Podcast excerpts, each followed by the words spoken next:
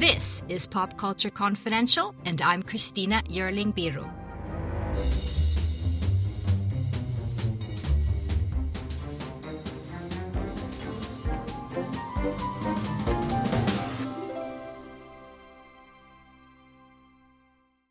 Guys, thanks so much for joining us again. Hope that you are safe and well. So, I had the best time talking to this week's guest. It's actor Steve Schirripa. He played one of my favorite characters on The Sopranos, namely Bobby Baccala Baccalieri. He was the big hearted, wise guy, Uncle Junior's caretaker, who later married Tony Soprano's sister Janice. Now, Mr. Schirripa and Michael Imperioli, who played Christopher Moltisanti on the show, just launched a podcast called Talking Sopranos. They are rewatching the entire series with us. They're giving episode by episode analysis, anecdotes, conversations with guests, you name it. It's the perfect companion for us Soprano fans who are homebound right now. And an added bonus in the US is that HBO has made The Sopranos available for free. Steve Schirripa has been acting steadily since The Sopranos. For the last few years, he starred on the CBS procedural Blue Bloods, but it's his role as Bobby Baccala that was his major breakthrough. He hadn't acted much prior to this. Before that, he was actually the entertainment director at the Riviera Hotel and Casino in Las Vegas. He dabbled a bit in acting as a hobby, like as an uncredited extra in Martin Scorsese's Casino. But it was how he brought Bobby Baccala to life, that very unusual, kind mobster, in one of the very best TV dramas ever. In our conversation, he takes us back to what it was like filming that very first scene with the great James Gandolfini and the rest of the crew. How Bobby changed over the arc of the series. Creator David Chase's attention to detail. And how real life mobsters like to keep up with current affairs and how he found out about Bobby's untimely death. But before we get started, by now you probably know about the Pop Culture Confidential membership program, Pop Culture Confidential Premium. It's a monthly or yearly subscription that gives you added bonuses and continued ad free versions of the show. And your support is really important to us to help continue with the work. So check that out on popcultureconfidential.supportingcast.fm. Now, I'm thrilled to bring you Mr. Steve Schirripa talking to me from his home in New York City. So, Mr. Schirripa, thank you so much for joining me today. Oh, my pleasure. So, first of all, how are you in New York City? Is everyone safe, you and yours? Yeah, yeah, everything's okay. You know, it's tough here. A lot of people, uh, it's it's it's not good, and we're close together. You know, I live in a building, and uh, but we're doing what, what, we're supposed to, and hopefully everyone else is, and uh, let's hope for the best. And uh, so we're here, and uh, we go out hour a day, take a walk, and my younger daughter does the shopping for us, and basically we're in, and we've been busy with the podcast, and uh, it's a shame. I have some friends, a couple friends that passed away, a couple friends that. Uh, oh, I'm sorry. That's sick, yeah. So it's it's very serious. I know the rest of the country, I don't think, kind of, maybe they do, some do, how bad it is here, you know, but we're on top of each other. It's different, you know, you're spread out other places. Well, it's impacted your work as well, because I know that you and uh, Michael, you guys were going to do the podcast together, right?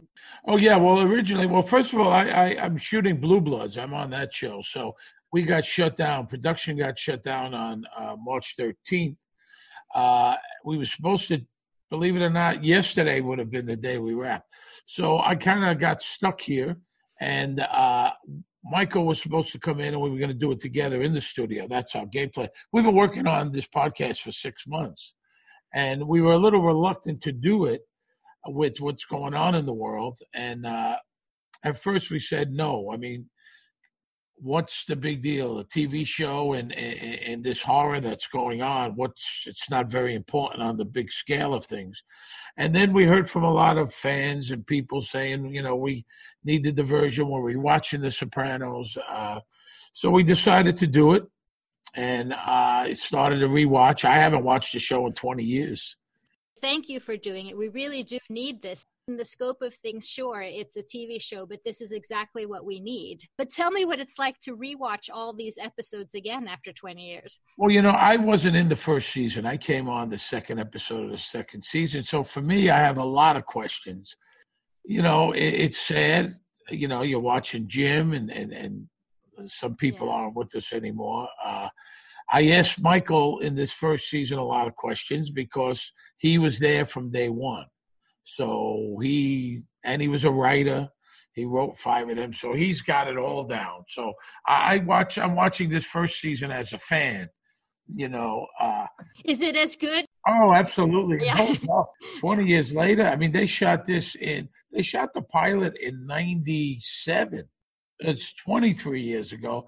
Uh, they started filming in 98, 10 months later, and it didn't hit the air until like January of 99.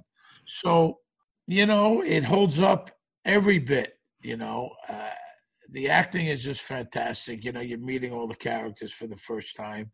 Uh, I'm enjoying it. You know, I watch the episode, I take notes, I watch it sometimes twice, so I uh, get a real feel for it. It's been so long. There's so many great stories and anecdotes that you guys are telling. I get the impression that David Chase and, and, and the whole gang, they put together a group of guys. A lot of you knew each other from before. Oh, Michael did. I didn't know. I was living in Las Vegas and I had a full time job. You know, I, I was the entertainment director at the Riviera Hotel. I was actually on the other side. I was booking acts and I was dabbling in the acting. I had started in I don't know, 93 or 94, but it was just a hobby. You know, I enjoyed it. And then I started getting some stuff, you know, uh, going out and auditioning in Vegas and LA, and I was getting some stuff. When I auditioned for The Sopranos, I came here f- to New York City for a wedding, and uh, I didn't know anyone. I had only auditioned one other time in New York, and I knew no one. All whatever work I did, a little bit, but you know, there was things. It was all from L.A. You know, and I had worked in Toronto, but I never, I didn't know any of these guys. I left New York City and uh, I grew up in Brooklyn, but I left in like 1979. I didn't know any of these guys at all. So I tell people when I finally shot my first scene, it was with, uh, which is Baptism by Fire, it was with Tony, Silvio, Paulie, and Big Pussy. And I was the guy what Tony was yelling at the minute I finished the scene, it was like I was part of the gang. You know, I was part of the club, and uh, and that was good. But I think about it now. I was so naive. I think I think I would have been. I didn't know what was at stake. I, I think I would have been much uh, much scared. I wasn't that scared for some reason. Bobby is a difficult character. He's a very sensitive character. There's a lot of things that happens to him. You have some incredibly emotional scenes. Yeah. That your wife dies. Did you know that you were this good? I mean, you were not an actor. Absolutely not. Absolutely not. You know, and when I first got it, you know, got the script, there was all these fat jokes that Tony says, and I, I'm going, I mean, I told my wife, I said, I'm reading this thing. I said, there's, I'm not much fatter than him, you know, uh, in real life. I said, so I'm not getting the jokes. Maybe they, I, I'm, I'm honestly saying, maybe they hired the wrong guy, you know, maybe they made a mistake. And then I got the call that I needed a fat suit, you know, and so I got fitted for a fat suit season two and three. And then I was working, I was working with someone in Vegas. I never went to acting class I worked with a guy would come into my office, a beautiful guy named Ray Favero, who was a huge help to me at the time. He was a casting acting coach in Las Vegas, and he helped me. And then when I got to New York, uh, it was kind of you know on the job. Uh, you know, I worked with another acting coach here for the entire run of The Sopranos, and he was a big help to me. Uh, a dirty little secret. A lot of actors don't like to admit to that, but Jim worked with someone the entire time. Jim Gandolfini, you know. So I worked very hard at it, and, and there was times that I was had to do one of those scenes, or, or, or I would go to his apartment and we would work on it. Yeah, eleven in the morning, and then by two p.m. I was on the set shooting that scene. So I worked very hard. It was uh, it was not easy, I, but the writing was so good that makes it easier. There's nothing worse than trying to make a bad script and you have to make it sound believable. So you go, wait a minute, I have to make this sound real. How do I do that? You know, so everything's elevated, right? The performances, these guys you're working with, Jim and Michael and and, and Paulie and everyone that I'm working with is so good, and uh, the writing is so good. It certainly helps your level of performance, you know. Uh, but when when and I've done stuff that wasn't great, you know, scripts, and you're going, wow, this is hard. I mean, that's even harder, believe it or not. That's harder to make that sound real than a good good stuff. You know, it's if it's on the page, a lot of the work is done. Yeah, this is exceptionally written. What did what did James Gandolfini teach you? Well, you know, uh, it was on the job training. You know, Jim when when eh, you know he was yelling at you, Tony was yelling at you. You know, you didn't have to act scared. You were scared. I mean, he was that real. He also was very generous. He was always worried if you were okay. You're okay? You want another take? How was that? You okay? You feel good? That kind of stuff. You know, uh, didn't give you, he wouldn't go there and, and give you acting tips, you know, uh, even though maybe I would have wanted it. But, uh, you know, other actors don't do that, you know. You know, they I don't meddle in somebody else. You know, like, really, you're gonna do it that way? You know, that, that would not be it. But you know, as the series went on, we worked together a lot. You know, once I married Janice, and the spoilers are fine because we're, we're assuming just about everyone who is listening to the podcast saw the show already, you know. So, and especially when I got to be part of the family, when Bobby was part of the family, he worked with Janice a lot and he worked with Tony a lot. So uh, that was just wonderful. And and the last, the first episode of that last season, when I, we were upstate and it was just myself, Edie, Jim, and Aida, and even then, and I had been working with them for years. I, I even I'm sitting at the table. I remember at the Monopoly, you know, we play Monopoly, and I'm going. I mean, this is just incredible. I'm here with these incredible actors. It's just the four of us for like two weeks, and uh, this is pretty cool. You know, times you go, this is pretty, this is pretty damn good. You know.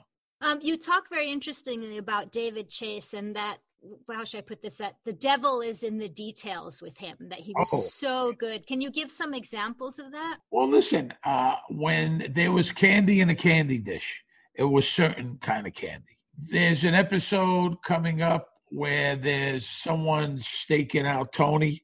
In episode five, he's eating fig Newtons. I don't know all the reasons for these things, but they're not by accident. They didn't just say get cookies and the prop guy got. He figured. wanted that. Absolutely. Uh, if there's a certain what you're eating at the table, you know, if he says it's baked ziti, it's baked ziti. If he says it's you know uh, spaghetti, it's spaghetti or lasagna. It's not like just get any macaroni dish. It is very specific. He has his reasons. That's the brilliance of this and the show. And when you look at it, there's so many subtle things in the show. You got to watch it more than once. It's so funny. It's could almost laugh out loud funny at times. And even in the darkest humor, like uh, in episode five, Jim's Irina, Jim's Gumata, talks about her cousin, her prosthetic leg fell off, and her husband or boyfriend picked her up like a, a she calls it a knight in white satin armor. That's hilarious in itself and it's not funny that someone has a prosthetic leg, but it fell off. I mean, the whole thing is makes makes me laugh out loud, you know, and it's so smart funny, you know. The mobsters that that's so real that they talk about everything. They have conversations about everything. They know all this stuff. They talk about current events. Oh yeah. Um, they know everything. They uh, why they're mobsters, I don't know, because they should be uh, political analysts, chefs, I mean, they know sports. They know if you ever sat down around them, they know everything about everything. I'm not saying they're always wrong, but you know, and if you see in a lot of the episodes, especially early on, they're always reading a newspaper. They're always reading a newspaper. You know, they're at the Bada Bing, they're reading a newspaper. They're in the back of the Bada Bing. Current events, they're very up on current. Why do you think that is? Well, listen, there's a lot of downtime between their scams, right? So they have their family, most of them, and then they have their gomadas. not all of them, but most of them. That's a Friday night. So they have their work, whatever that may be. And most of the day, uh, I believe they're looking for ways to make money, you know, and then there's a lot of downtime. So between their meetings, they have lunches, they spend a lot of time together. It really is like a family because they're probably with their mob family more than they are with their their own family. Well, there's a lot of worse things they can do than stay up current uh, uh on, on on news and current events, I'm, right? I'm sure out there now they have a lot to say about this virus, the cause of it, and you know, blah blah blah. I could only imagine. What did you learn about mobster history and culture and, and language and stuff doing this? Well, there's some terms I didn't know. There was one, uh, and I talked to Michael about. I wed a guy, and I had never heard that uh, meaning you know I killed a guy, I shot a guy, and I I never heard that term. I don't want to say I grew up around the mob, but I grew up in a neighborhood in Bensonhurst, Brooklyn, that in the '60s and '70s was a huge mob enclave, very big. It's uh, exists a little now, but back then it was an Italian American neighborhood, and you didn't know who they were necessarily. They were, you know, your friends' uncles and fathers and grandfathers, and they were just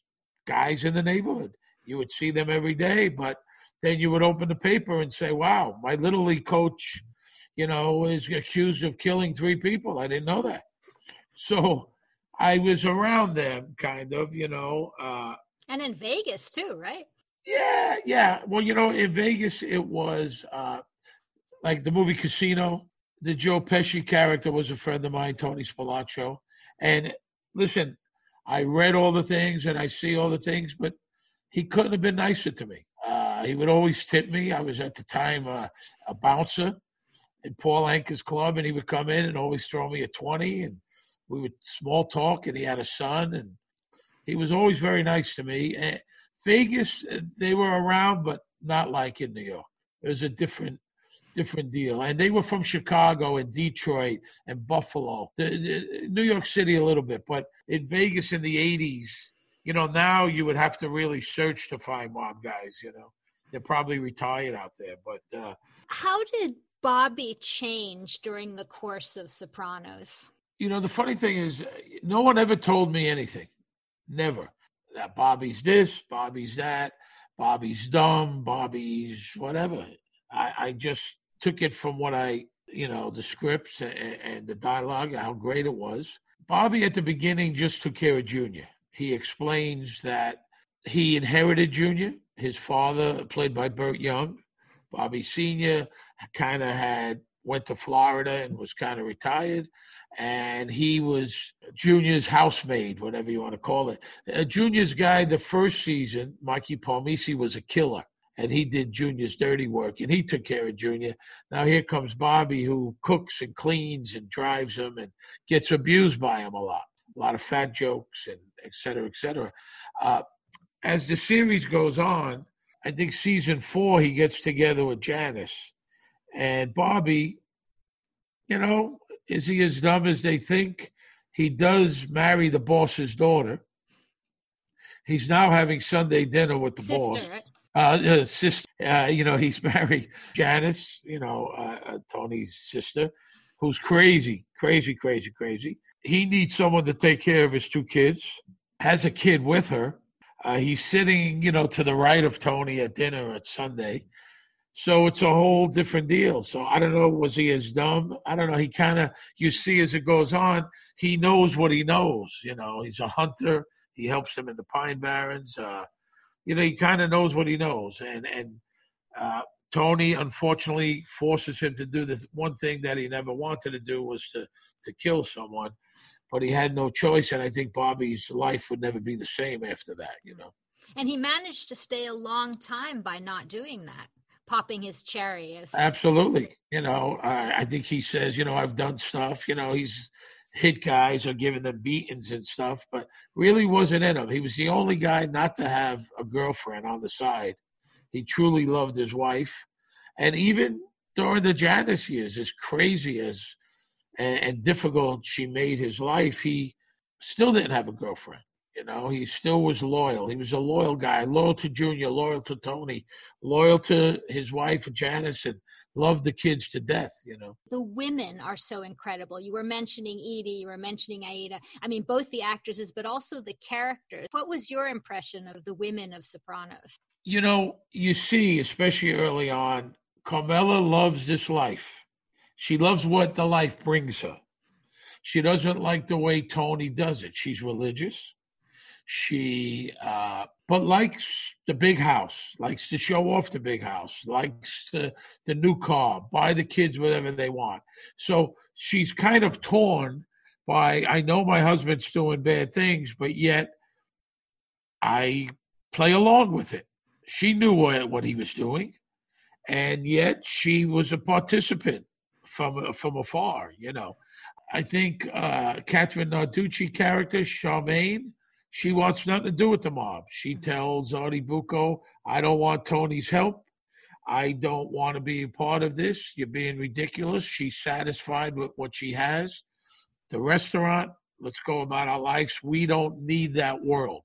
She never liked that mob world.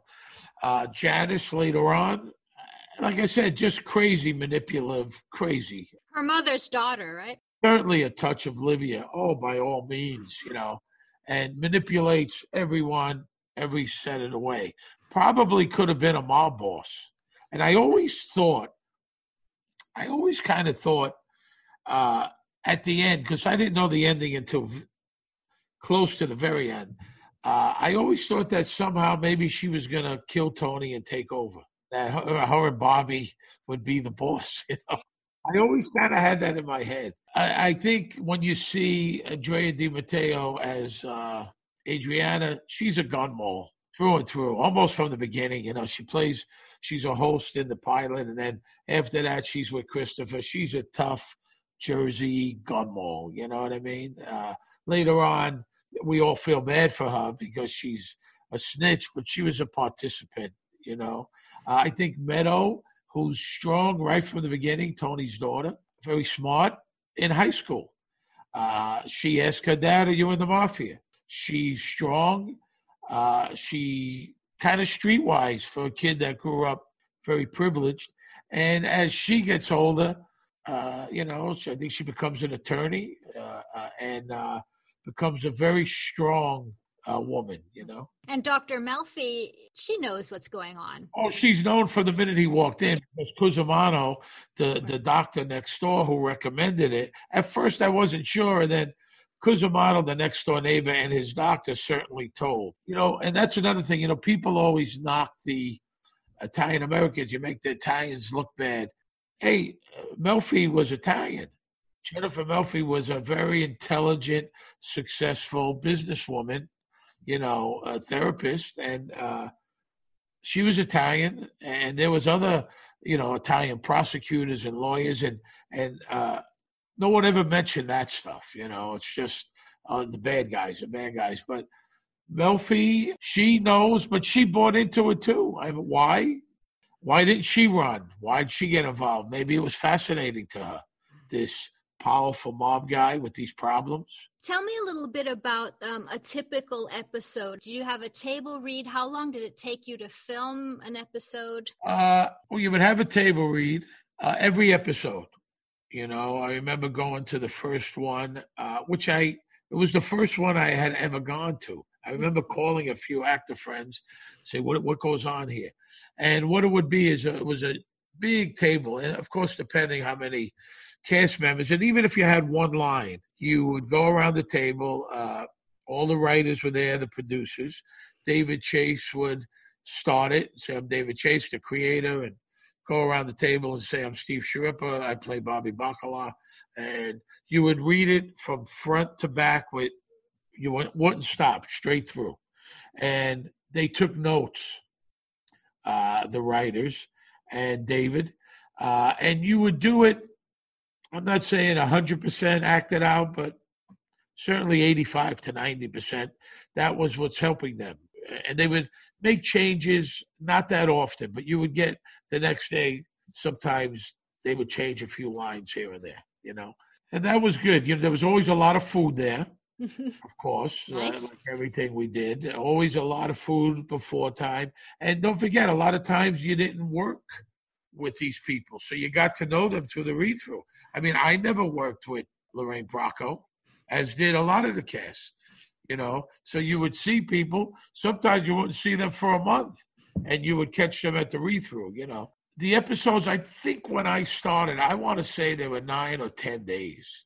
And it got to the end. I think it took nine months to do nine episodes. You know, it was 17, 18 working days. Mostly, most of the time, early on, 16 hour days. oh wow. So Jim, who was in, you know, most of the scenes, a lot of scenes, it was a lot of work, a lot, a lot of work. Uh, but as each season went on, we got the episodes took more days, and it was HBO, and it was shot like a movie, and we also reshot stuff. If things didn't come out the way they were supposed to, they also recast people. You know, I would shoot a scene with someone, and then I would get a call. We need to shoot that scene again. You know, a month later. You go, what? Did I do something wrong? Of course. And uh, no, no, no. For whatever reason, they changed that person. He looked too young or too old or whatever the reason was. So they had that luxury as opposed to now a primetime show. You shoot a show, it's on three weeks, a month later. It's it's on the air. You know, they don't have that luxury or the budget to make those changes. So once they cast, you're stuck with it. Sometimes they would cast someone, and like I said, for whatever reason, it didn't work out, or they would change the script entirely. Uh, the scene would be some of the scene, but the, the, the words would be different. I have to ask you about Paulie's wings because they seem to get bigger and bigger. The wings, the wing overeater. Yes. Oh, did he have those? He had the wings from the pilot, and they were small. They were about two inches. But in real life? Well, he's had them. Oh, he's had them since. Oh yeah, he had the wings. That's it. That's his thing. He's got the wings now. so uh, we're gonna have a wingometer, and uh, we talk about it. They're little in the pilot, and as the season as the seasons go on and the episodes go on, you'll see them getting bigger and bigger till the end. They are full flown Grandpa Munster wings. It sounds like you guys had a great time together all those Oh years. yeah, oh yeah, it was a lot of fun. And uh, you know, when when people asked, uh, you know, what you miss most about the show, of course, the great writing and, and you know the stuff you get to do, but you miss the guys. You know, it was like going to work, you know, with your friends. You know, five, ten. Sometimes those big scenes where there was twenty guys. I mean, you're shooting that for ten hours. It's a lot of fun. You know. Uh, catching up with people and in between takes and you know and we did a lot you know we we traveled a lot together the cast we did a lot of appearances we used to do a lot of casinos even now uh, myself michael and Vinnie Pastore do conversations with the sopranos a stage show which we went to australia last may and we just had a 16 city tour this may canceled in europe Oh, you know, uh, you know, we spent a lot of time together. So that's a big part that you miss. And we used to go to a lot of parties. Sopranos had a ton of parties and premieres and finales. And uh, we would travel to the Emmys. We were lucky enough to go to the Emmys five times and the SAG Awards four or five times. So, you know, that was a lot of fun, you know. When you do those Sopranos conversations, what do the fans? What's like the the biggest question that you get, or the most uh, frequent question? Of course, it's, you know, what happened to the ending. I love the ending. so, my personal opinion Tony Soprano's alive and well with his family in New Jersey. Uh, you know, hardly a day goes by someone doesn't mention it. This is 13 years later, and people are still talking about the show. A new generation of people are watching the show. Uh, uh, kids in their 20s that were too young then. Uh, it's popular streaming. HBO Go. You know, back then there was 11 million people had HBO. Not that many. Isn't that the thing that the show is really about family? Oh, for sure. And I think that's what the Ducks are about. The Ducks and their family. And and you know, Dominic Chianese used to say, "This show's about a family." Tony could have been a plumber. You know what I mean? It's uh, I don't know how many plumbers go out choking people on college visits, but let's hope uh, not too many. Yeah, but uh, it was about a family. His, problems with his mother, his wife, the guys at work, his kids. They didn't care uh, that he was a mob boss. That meant nothing, you know. You were mentioning that you never knew anything about the upcoming episode. Um, what about Bobby's death? When did you find out? Bobby uh, died in the next to last episode, which was shot, believe it or not, on Valentine's Day, 2007. I found out, I was hearing some rumblings, and then uh, David Chase, I was having coffee one morning. The cleaning lady was over and I got a call. Hold for David, and picked up my phone, and uh, David said, "Where are you?" I said, "Well, I'm at my apartment." He said, "Well, I'm on my way over," and I went, "This is, you know, the CEO coming to your house. You know, you know, we got along just fine, but we didn't have that relationship." And I said, "Well, I got the cleaning lady." He said, "No, no, I'll just be a few minutes." So I kind of, all right, let's see what this is about. And uh, the doorman rang him up, and he opened the door, and there he was, and he said, I guess you know why I'm here. It was kind of like the, a real hit, you know. and I said, come on in. And uh, I said, you want to take your coat off? It was, you know, it was in the winter. And he said, no, no. Uh, and we sat there. Are you getting scared at this point? Well, I mean, you know, we all kind of said, if you made it to the last nine, whatever's good for the story, you know. At that point, it's like, does it really matter? You know, are you getting paid?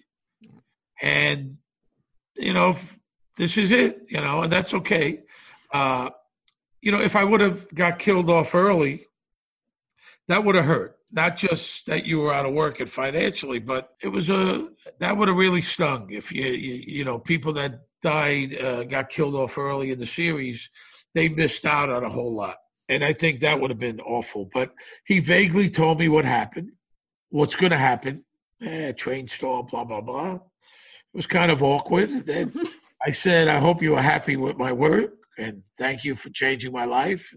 That was it. Wow, but did he really make house calls to everyone who got knocked off? I don't think so. I, when I when I told Jim and Michael and some of the guys, they said I should have been very flattered, which I was. I don't know if he just was in the neighborhood. I don't, you know, before that, before that, you got a phone call or at the read through, he would say, blah, blah, blah. Can I talk to you for a second? Before or after? So, as far as I know, I was the only one, I don't know, that he came to the house. But like I said, he might have been in the neighborhood. I don't know. Yeah, but even but I was so. very flattered. He told me in person. So you've had a tremendous career after in TV, and you were mentioning Blue Bloods and everything. But how has Sopranos? Does it still have an impact on you today? Well, uh, yeah. Well, of course. Uh, you know, first of all, while the show was going on, everybody wanted to see you. Mm-hmm. Everybody wanted to cast you, you know, when, if you weren't busy. I wrote, you know, I sold a book. I wound up writing six books, but I sold the book because of The Sopranos. It opened every door. I was a correspondent for Jay Leno, all because of The Sopranos. I did 40 episodes of uh, of uh, The Tonight Show. You know, uh, all these doors opened people wanted to be a part of it, wanted someone to be a part of their show. So there was a lot of work. Uh, I also knew that when this was over, it wasn't going to be easy. People want to put you in that mob box. You have a vowel on the end of your name. That's all you can play. You're that guy. I'm a big guy. My voice. That's it. Granted, I'm not going to play an English professor, but I certainly could play lawyers and doctors and judges and all kinds of things. Uh, I did get a job, a great job. I was on a series called Secret Life of the American Teenager with Molly Ringwald, and I got that, you know, six months after the show ended. And I played just a suburban dad with a son, and that was great. Hmm. And I did that for five years, 110 episodes. And I think that really helped me get away from the mob thing. If I would have went right back into the mob thing, I, I, I probably would have been dead, you know. Uh, and, and, now so, on Blue Bloods, they're on the yeah, that's the right side of the law, so to speak. I play a cop. I've been on the show uh, since 2015. Uh, I've done over 75 episodes. I only did 53 Sopranos. It's a well written show, great cast. I love every minute of it. It shoots on the streets of New York. So, you know, uh, I get it, but I and I and most mob stuff is terrible. You know, these mob movies, these beat movies, these D movies, and uh, most of it is never going to compare to The Sopranos. It's not going to be as good. So I'm not saying that if it was something great, don't get me wrong, but I've done the mob thing so many times. Do you know anything about the prequel they're filming? I do not. I I, I know just what everyone else knows in the paper. Uh, I'm sure it's going to be great. Alan Taylor's directing and David wrote it. I none of the cast is in it. No, everyone's much younger. It's Jim's son playing Tony, and that's Plays Tony, who we're going to have on the podcast. He wants to come on. That's Yeah. great. Can't So that'll be them. great. Uh, and so I can't imagine it be anything but great. You know, I don't know. I'm looking forward to it. So I was wondering now at the end here if you would give us a little Easter bonus for all of us who are at home and cooking seems to have taken over our quarantine life. You're like a master, That's what people think. I, I'm not. I don't cook. But you have the Italian Uncle Stephen's Yes. Italian specialty sauces. Yeah, well, we're out of business, but we had a pasta sauce. Well, maybe you can share like the best pasta sauce for a comfort meal for us. coming Well, listen, uh, you know what's a really good sauce? Of course, Rao's, if you'll do a job, but Paisanos. Paisanos is very similar to Uncle Steve's, which we were in 3,000 stores and we just grew too fast and whatever. But it was a lot of fun. It was a good ride. We had the best jar sauce. I'm telling you, if you didn't know it came out of a jar, you would never know. But Paisano's organic. If you could find that, it's great. Great, great, great sauce. Uh, my wife makes sauce now that we're out of business. I still have some Uncle Steve's. Uh, for Easter, my we're gonna make some pasta. My wife will make. My daughter's making a ham, and uh, you know we go to the Italian deli, which is open here in New York, and mozzarella and soppressata and potato croquettes and rice balls, and we do all that stuff. And uh, but you you prefer a red sauce? I like red sauce unless it's linguine and clams, then or garlic and oil. My wife does the cooking. She's a really good cook. So finally, tell us how when can we listen to how many times a week does the podcast come out? It'll be it'll be on uh, Mondays, uh, though the first two uh, we gave a little added bonus. It's doing fantastic. People seem to really like it. It's on uh, YouTube uh, and Apple and Spotify and anywhere, uh, any uh, way you get your podcasts. And it'll be once a week. That way people can catch up. And uh, we're, we're uh, doing them. Michael's in California. I'm here in New York. We have our makeshift. Uh, I know every celebrity now has a studio in the basement. I have a curtain in my living room. and so uh, that's it. You know, uh, I'm looking forward to more. Uh, uh, we're having a lot of fun doing it. I hope the people like it and uh, tune in. Well, I wish you the continued health and um, stay safe with your family there in New York. And and Thank you very much. And your family stay safe. And it was really nice talking to you. Thank you so much to Mr. Steve Schirripa. You can subscribe to Talking Sopranos wherever you get your podcasts and get more information on talkingsopranos.com. And thank you for listening. You can subscribe to Pop Culture Confidential wherever you get your podcasts. And if you already are a member of PCC Premium, thanks for the support. If not, please check us out. Thank you so much for listening and stay safe. Hello, and welcome to Guilty Greenie. I feel like we should start off this show by saying it's nearly impossible to be 100% sustainable given the current world we live in. How do you eat an elephant? One bite at a time. Not a great analogy for a vegetarian, but you know. We're talking about sustainability, maybe not the best analogy. Don't eat the elephant is the first rule of the guilty green. There's your first challenge of the week avoid elephants. What they used to call frugal is now considered sustainable. It's such an aha moment. Frugal to sustainable.